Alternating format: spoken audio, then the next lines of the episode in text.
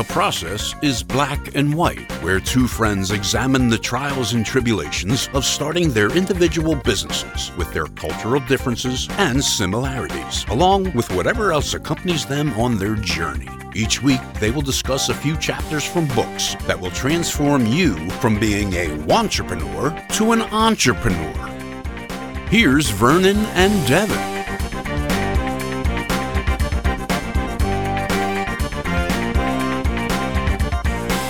Good morning, Vernon. Good morning, Devin. Good morning. I think we got to start saying evening now, right? Because we're going to switch back to morning. I'm confident. Okay. All right. Okay. This is a temporary thing. I believe so. So, in light of my usual kickoff question here,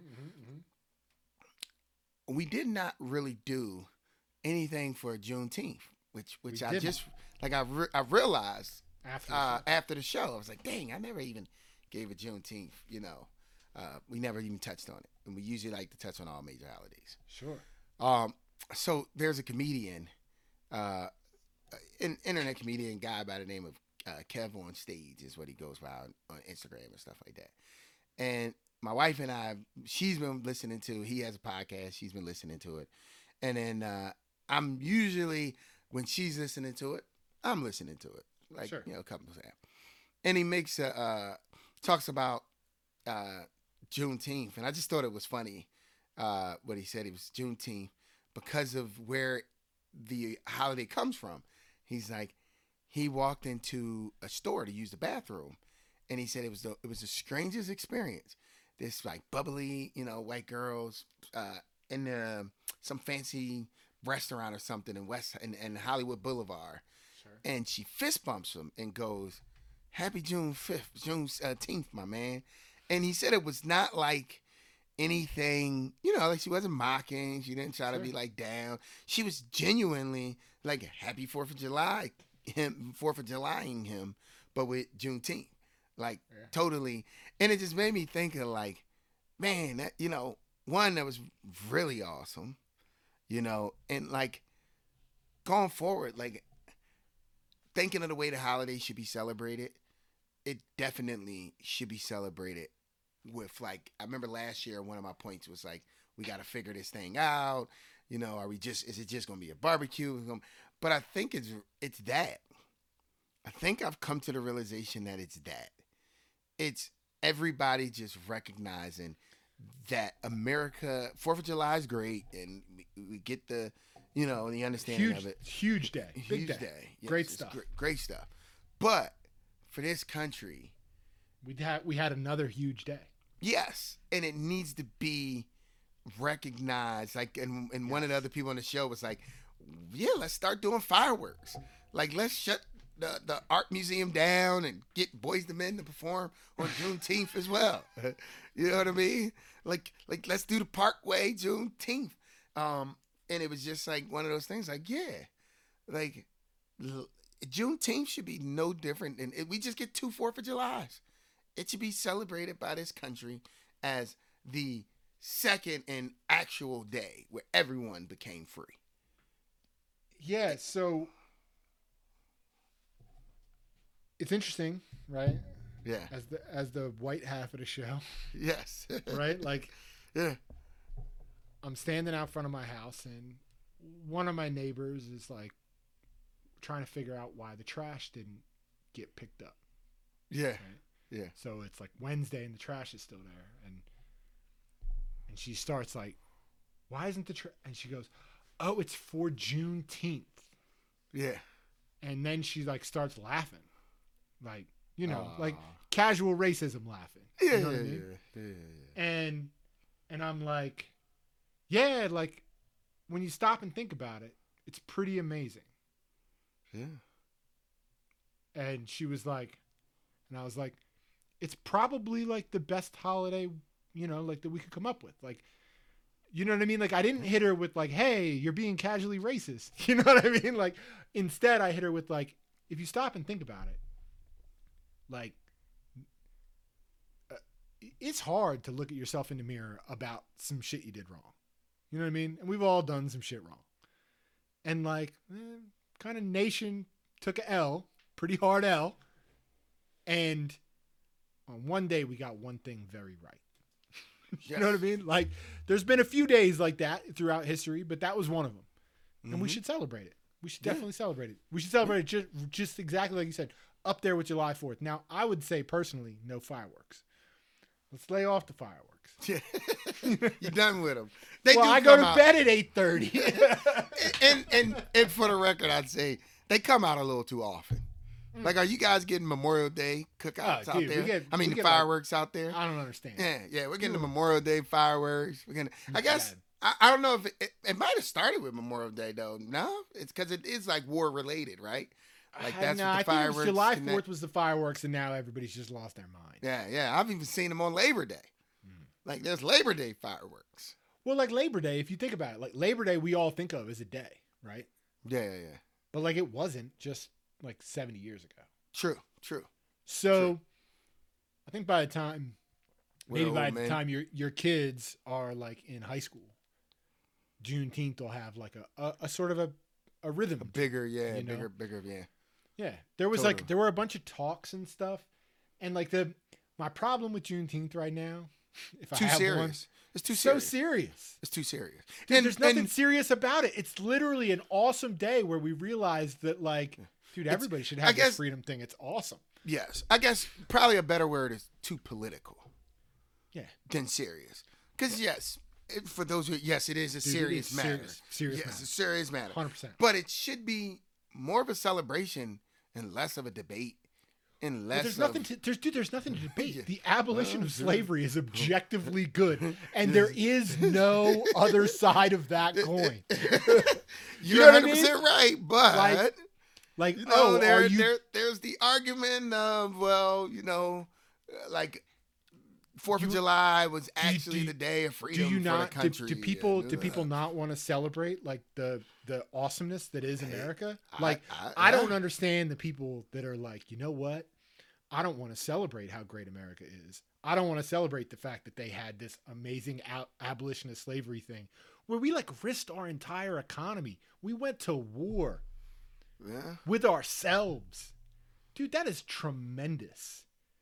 Yeah. Like, you know what I mean? Like, I get it. Yeah. And then, you'll get the other side of that. It's, they only went to war because they got pressure. No. Clinton, but Lincoln was, really just trying to do this or that. No. But the reality is, it's like you're saying, there was literally a large group of abolitionists who sacrificed their lives and really made a push. You know, like the earliest parts of civil rights. So that everyone could have freedom. And their fight was totally about freedom. It was not about money. It was, and that's how awesome freedom is. Yeah. Now, and I think the truth of the story is, yes, was the government side as pure as the abolitionist side when it came to the end of slavery? No. But that's not who we're celebrating. The celebration is for... You know, the people, the men and women who sacrificed their lives, the amount of people who died putting their lives on the line when they didn't have to end slavery. And then all the other people who got to then experience freedom down the line from that decision. Yes, because slavery doesn't end if every white person in that time had decided it was a good thing. It wouldn't end it. Yeah. Yeah, it wouldn't. Yeah, it just was, like racism will never, we won't be getting over that if everybody decided that racism was a good thing, that is white. It, like it needs to be people on the other side that help, change the minds and hearts of other people, or, you know what I mean? That look like them. And and then you get to celebrate like literally giving people the thing that this country values the most, right? Like life, liberty, and the pursuit of happiness. Like you literally get to have a day where you go like, yeah, we kind of pooched that, but then we realized that like this thing is, freedom is so awesome that it belongs to everyone. And then like, so we believed in that so hard that we got a day for people. I love it. Come on. Totally. So, but I don't know. So it was nice to, it will be interesting as navigating the casual racism of Juneteenth for the next like 20 years as people get comfortable with this idea that like, dude, the abolition of slavery was a momentous day. An awesome day. So yeah. Shout out to John Brown, right? Our guy. Our guy. But yeah. So speaking of that, book. We turn to the book, man. A lot of stuff happened. Dude. The story's getting really good. He's like you could I don't know, did sci-fi like exist in the way that it exists now when this book was written? Or is this like one of the earliest examples of sci-fi? Because this is I like do the get 50s it. I get that this it. Is written. You know what I mean? I get that same vibe. Like, are these people alive? Like the old man in the basement in a boiler room? It's almost like the dude's like talking to a ghost. You know what I mean? Like it's a lot like that. Yeah. Yeah, like how he describes them, like coming out of the shadows, and you know what I mean, and even just like, it's really interesting. It's very. I like the storyline now because it's more organized though. Whereas in the beginning he was setting the table, and it was kind of hard to keep up through some of those earlier chapters. Sure. Table set, and now you're like deep into this story. Well, you're really you're in a whole world, and you don't you sort of know where you are. You know what I mean? But it's like exciting. This is why I say sci-fi, and I looked it up, and this is like happening at the same time that other sci-fi stories are happening. So this is happening at the same time as like Asimov and the great like sort of sci-fi moments, right? Mm-hmm. In that very much in that same era, and.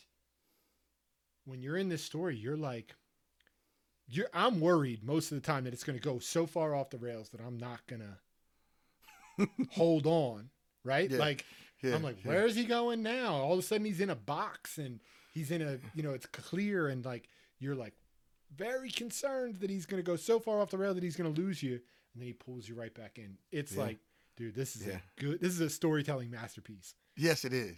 And were you thinking that like, because I was thinking he was coming out of that box with like some like crazy deformity, and he was going to be like, like walking like now. This is why he lived in the basement for free, like, and then he just like got banged up in an accident, which they don't really tell exactly, but it doesn't seem like he has any like they're not hinting at any unusual like missing limb or like. He's like now this freak of a person who has to move to the basement of society. But I felt like we were headed there when he was in that box. I thought that's where we were going, and we weren't. And I know I read this. And I've like, there's scenes that I remember from reading it before, and I don't remember this at all. Yeah. But here's what I was thinking. You just recently had a situation where you had to deal with some healthcare stuff, right? Yes. And how different is the experience in 1955 to 2020? Like I thought that just 70 years later, it's a completely different. Because I bet you that was an accurate portrayal. Yeah, and it's interesting in a lot of ways. You know what I think is the most interesting thing. We know more now, but we also know we know so much less. If that makes sense. Like, we actually know more now about the body, the mind, all of that stuff. But we also know that there's still so much that we don't know at all about. And I feel like back in that time, I feel like they thought they just knew. Like, they thought they had this thing figured out.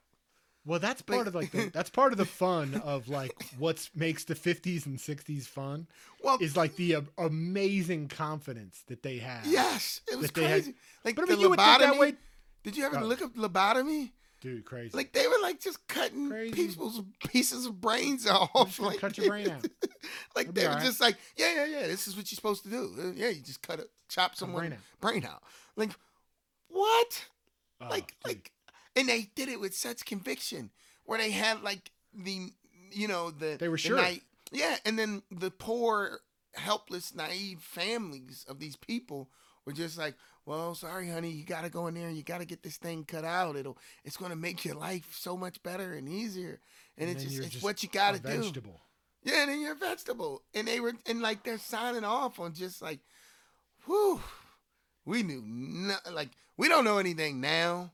But we sort of know. We sort of know we don't know anything. That's a good point. Yes, and that's what I'm saying. Like, we kind of know. Like, we're challenging things. We're looking for other alternatives. We're a little unwilling to admit it still. But yeah, but no, back then, they were like, yeah, take this and take that, and this is going to cure it all. Or the one guy's like, just prayer. It'll do it. And it's like, what in the world? Like, yeah, it was a different time. Hence the reason why the life expectancy back then was probably like, what, 40, shorter, 45, 50, 53? You know what I mean? Like, yeah, it's wild, man. But yes, I had that very same thought.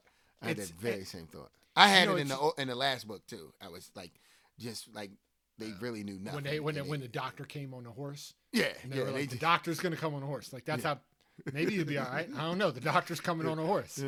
Yeah. They knew nothing. They thought they had way more time than they really had. They just, it'll be here in 2 days. Just hold on. We're going to put this salve on your infection. Maybe it'll work out. Crazy, man. Yeah. And, it really is. And, like, just going through the book right now, you are in a land very much where, like, everybody has a lot of confidence, including him. Remember when he walks into the union meeting, right? And the union guys were so confident that they were right. They were like, oh, he's a fink. Let's get rid of him. Yeah. You know what I mean? Like, they knew for sure. Yeah. And not that I can necessarily trust our narrator, right? Like, he's clearly not with it. But that seems to be a reliably narrated portion of the story. Mm-hmm. And they were ready to take him out.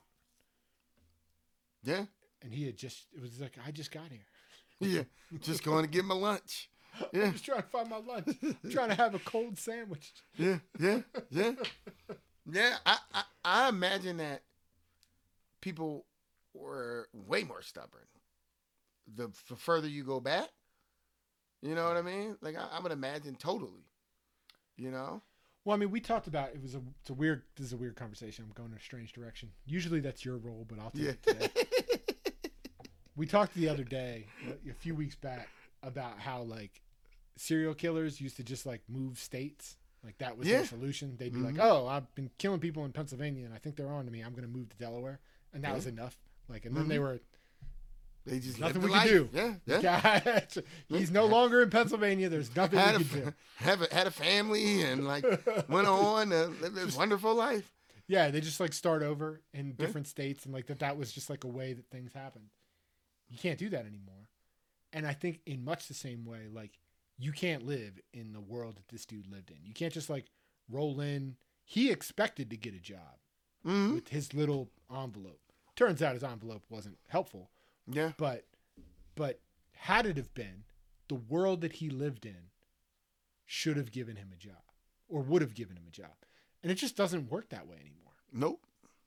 Nope. You know what I mean? Like, you can't just roll up and be like, I have a letter to talk to this CEO. I have a letter to talk to this CEO, please let me in. Google. Yeah.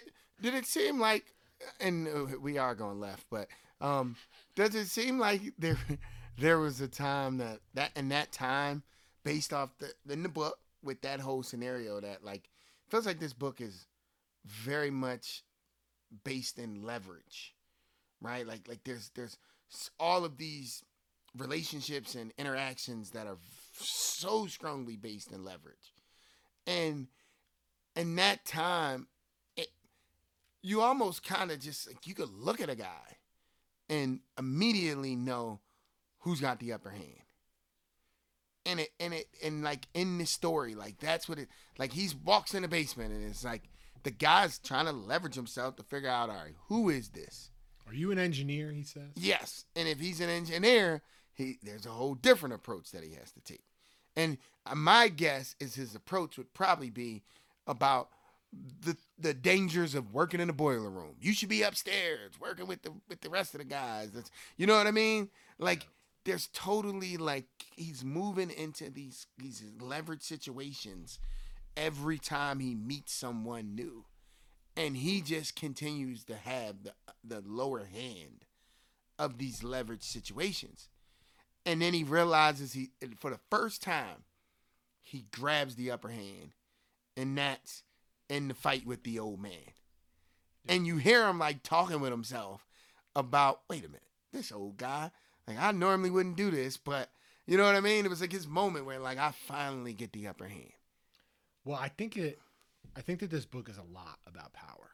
Yes. It's a lot about power. Which is leverage and all. Yeah. 100%. Yeah. Mm-hmm. And then I think it's a lot about suckers. Mm-hmm. Mm-hmm. And, like, which, again, people who don't know how to flex their leverage. Yep. Yep. And I think that this book is navigating that. And I'm interested to see what, I can't remember her name, but the woman whose house he's in right now. I am interested to see what, because so far she has not done any of that, right? No. She has not. She has just been kind. Yes, totally. And it is, like, one of the weird things about being human is that there are, like, transactional relationships and there are non-transactional relationships. Totally. And if you cross the boundary from one to the other, you screw them up, right? Like, totally. But even in the non-transactional relationships, there is a understanding of, like, she's being super nice. There's an unwritten transaction. Exactly. Because even if you remember the meeting with her, she goes, "Oh, don't you know me, young man?" To the other guy who was there, and that's her way of, she's like, "I'm the nice lady who takes care of people, and all I need from you to do is to always recognize that I'm the lady who takes care of people." I'm glad you called me out on that. You're very right. Yes, and don't forget that, because this is what I do, and all I ask in return is you to remember. I'm the nice lady that takes care of people. And it's not to say, like, she wouldn't do it. But, you know what I mean? Like, it's not to say that she wouldn't do it. It's just that, like, that's the payoff. I'm not asking for anything. We don't have a better word than price. But that's the price. Yes, that's the price. It's, the problem with the price is that it makes it sound like an appropriate word, and it's just not. Mm-hmm. Right? But there's, like, I guess she's doing it for a status role. Yes. Rather than a financial gain. Yes. Yes. Like, it wasn't like, she was not humble at all.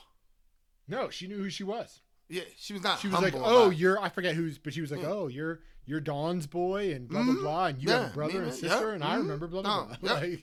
Not humble at all about her willingness to help. She totally was, like, patting herself on the back of being, like, the neighborhood safe lady who takes care and he heals everyone back to health. You know what I mean? Like, totally, she was taking that. Yeah. And truth be told, you know, going left. There was a nice debate that I just had the other day about leverage, and, you know, in the debate it was about, well, there isn't leverage unless someone, you know, establishes that they're expecting it. And my point was that there's always leverage. It doesn't matter if it gets flexed or not. There's always leverage. Because leverage, in my perspective, is like playing tennis. The ball is always going back and forth. Else you're not playing. You know what I mean? Like, you can not hit, and you can decide that you don't want to serve your leverage back. You know what I mean? Or you don't want to take that swing.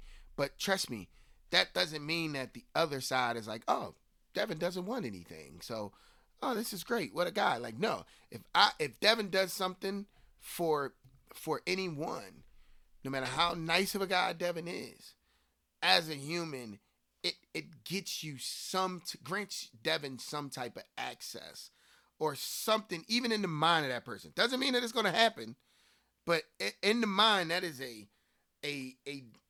debt is probably the wrong word, but that is a good favor or no. The only words that we have for it that I know about are like financial words. So it's like a debt or a price or a cost or a benefit. Like you put them all in these like words that we use as financial words. Yeah. But that they're not exactly that. Yes, but exactly. They're kind of like that. Yeah. Because it's not about whether or not Devin wants you to pay it.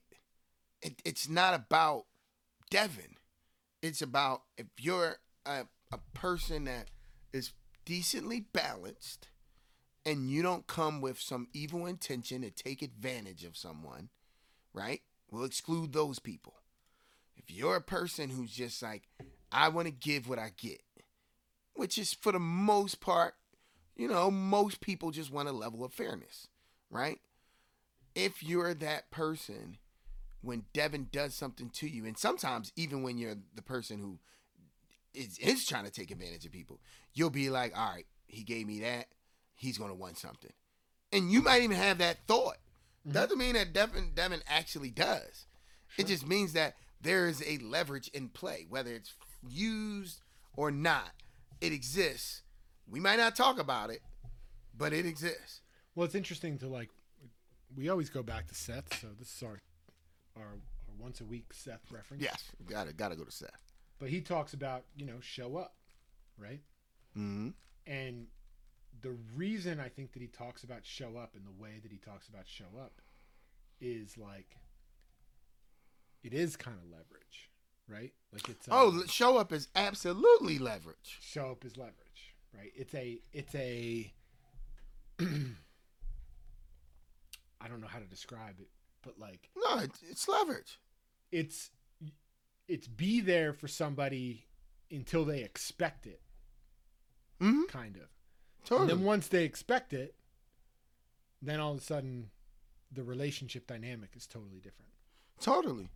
Yeah. Bruh. Yes, totally. It's being, if you're a dependable person for someone, someone depending on you gives you the leverage. It does. Because they depend on you. They're depending on you. Yep. So if you show up all the time, they then become dependent on you to show up. And that willingness then allows you to position a product, have a service, be a friend, you know, whatever the thing is that you're trying to do there. Yeah. And look, leverage is not a bad thing at all. We show up for each other every week. And guess what? There's leverage in our relationship. And the thing that's great is that it goes back and forth like it's supposed to. You know what I mean? Like, let's put it all real. I've had to adjust shows, you know, a bunch of times in the past, right? And you had to adjust the show recently with the new gig.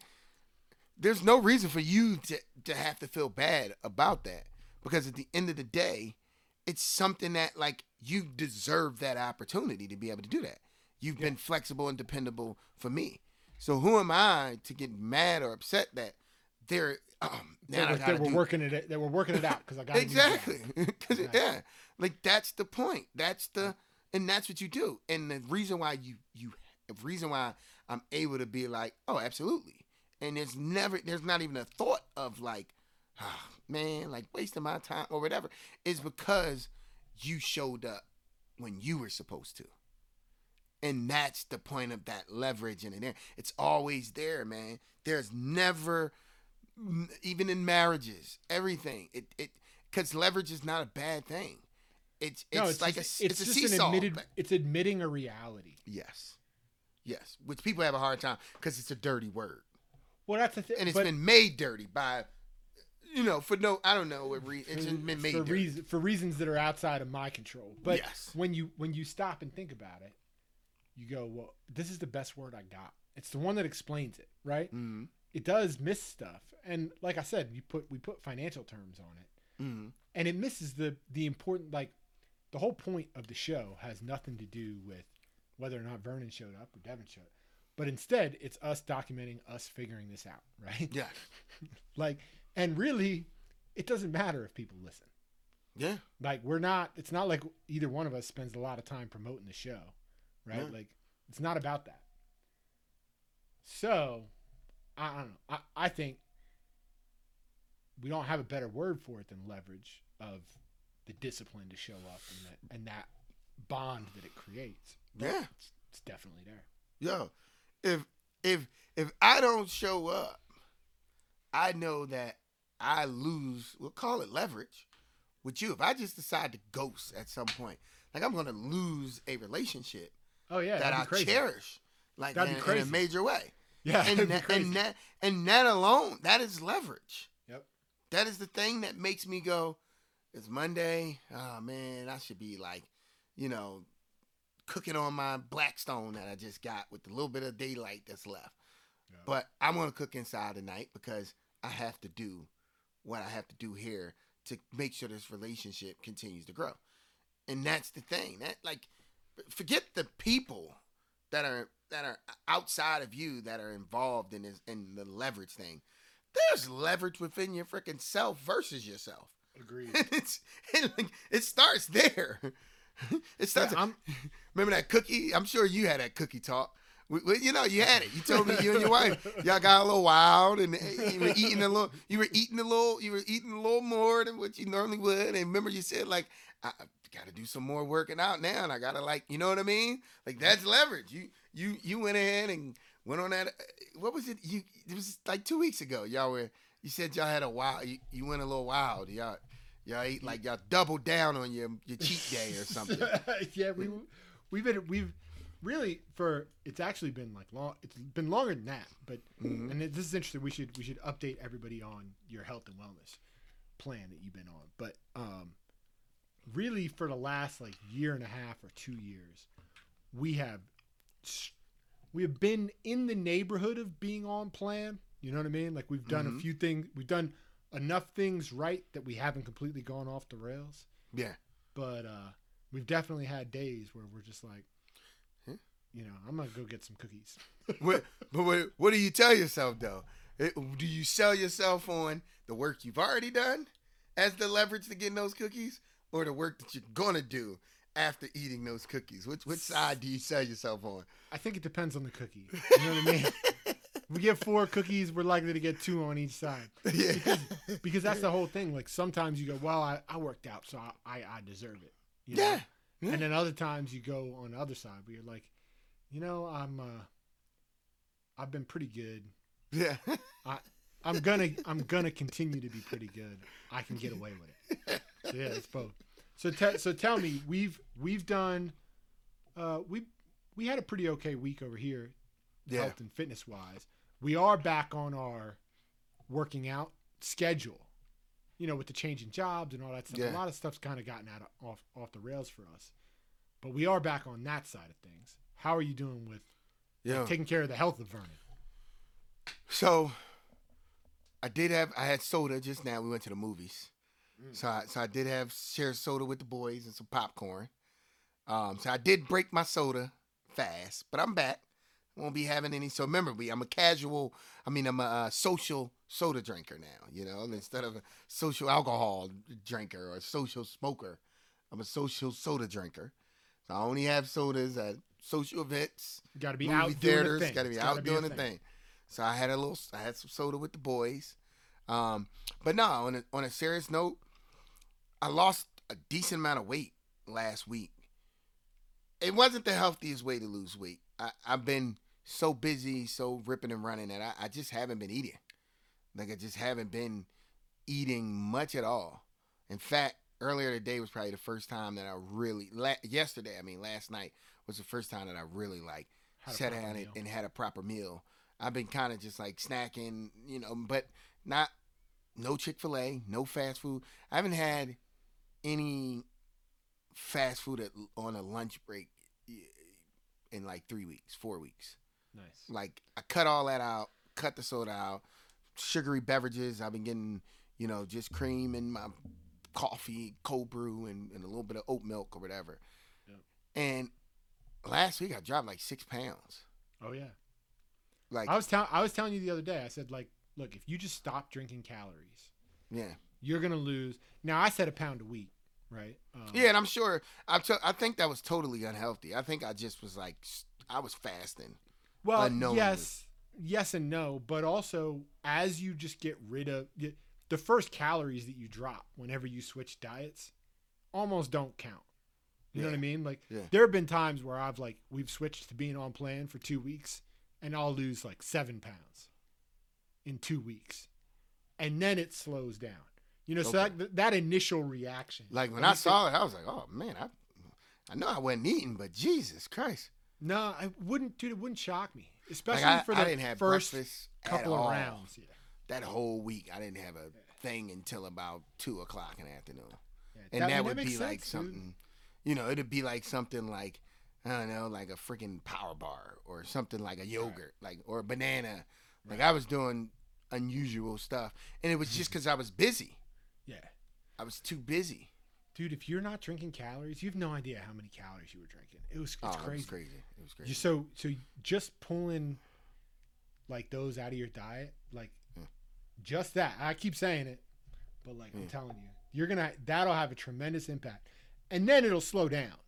Yeah. But like right now, all you're getting rid of is your drinking calories. Yeah. So you'll be able to lose them fast because you're getting rid of these like massive amount of calories. Yeah, totally. Yeah. But then once you're done that chunk, then the real work happens. Yeah. That's when then all of a sudden you're like, can I force down this salad? Yeah. Keep going. I gotta keep going. Yeah, but it's been good, man. Good. You know, I don't even spend a lot of money anymore when I'm out of the house now. It's way cheaper. Yeah, I haven't been. There's days where I don't go to Wawa. Yeah, like it's way cheaper. Like there was never a day I've went to Wawa, just got gas and left. Yeah, man. Yo, I pack a lunch, man. Pack a lunch. It's great.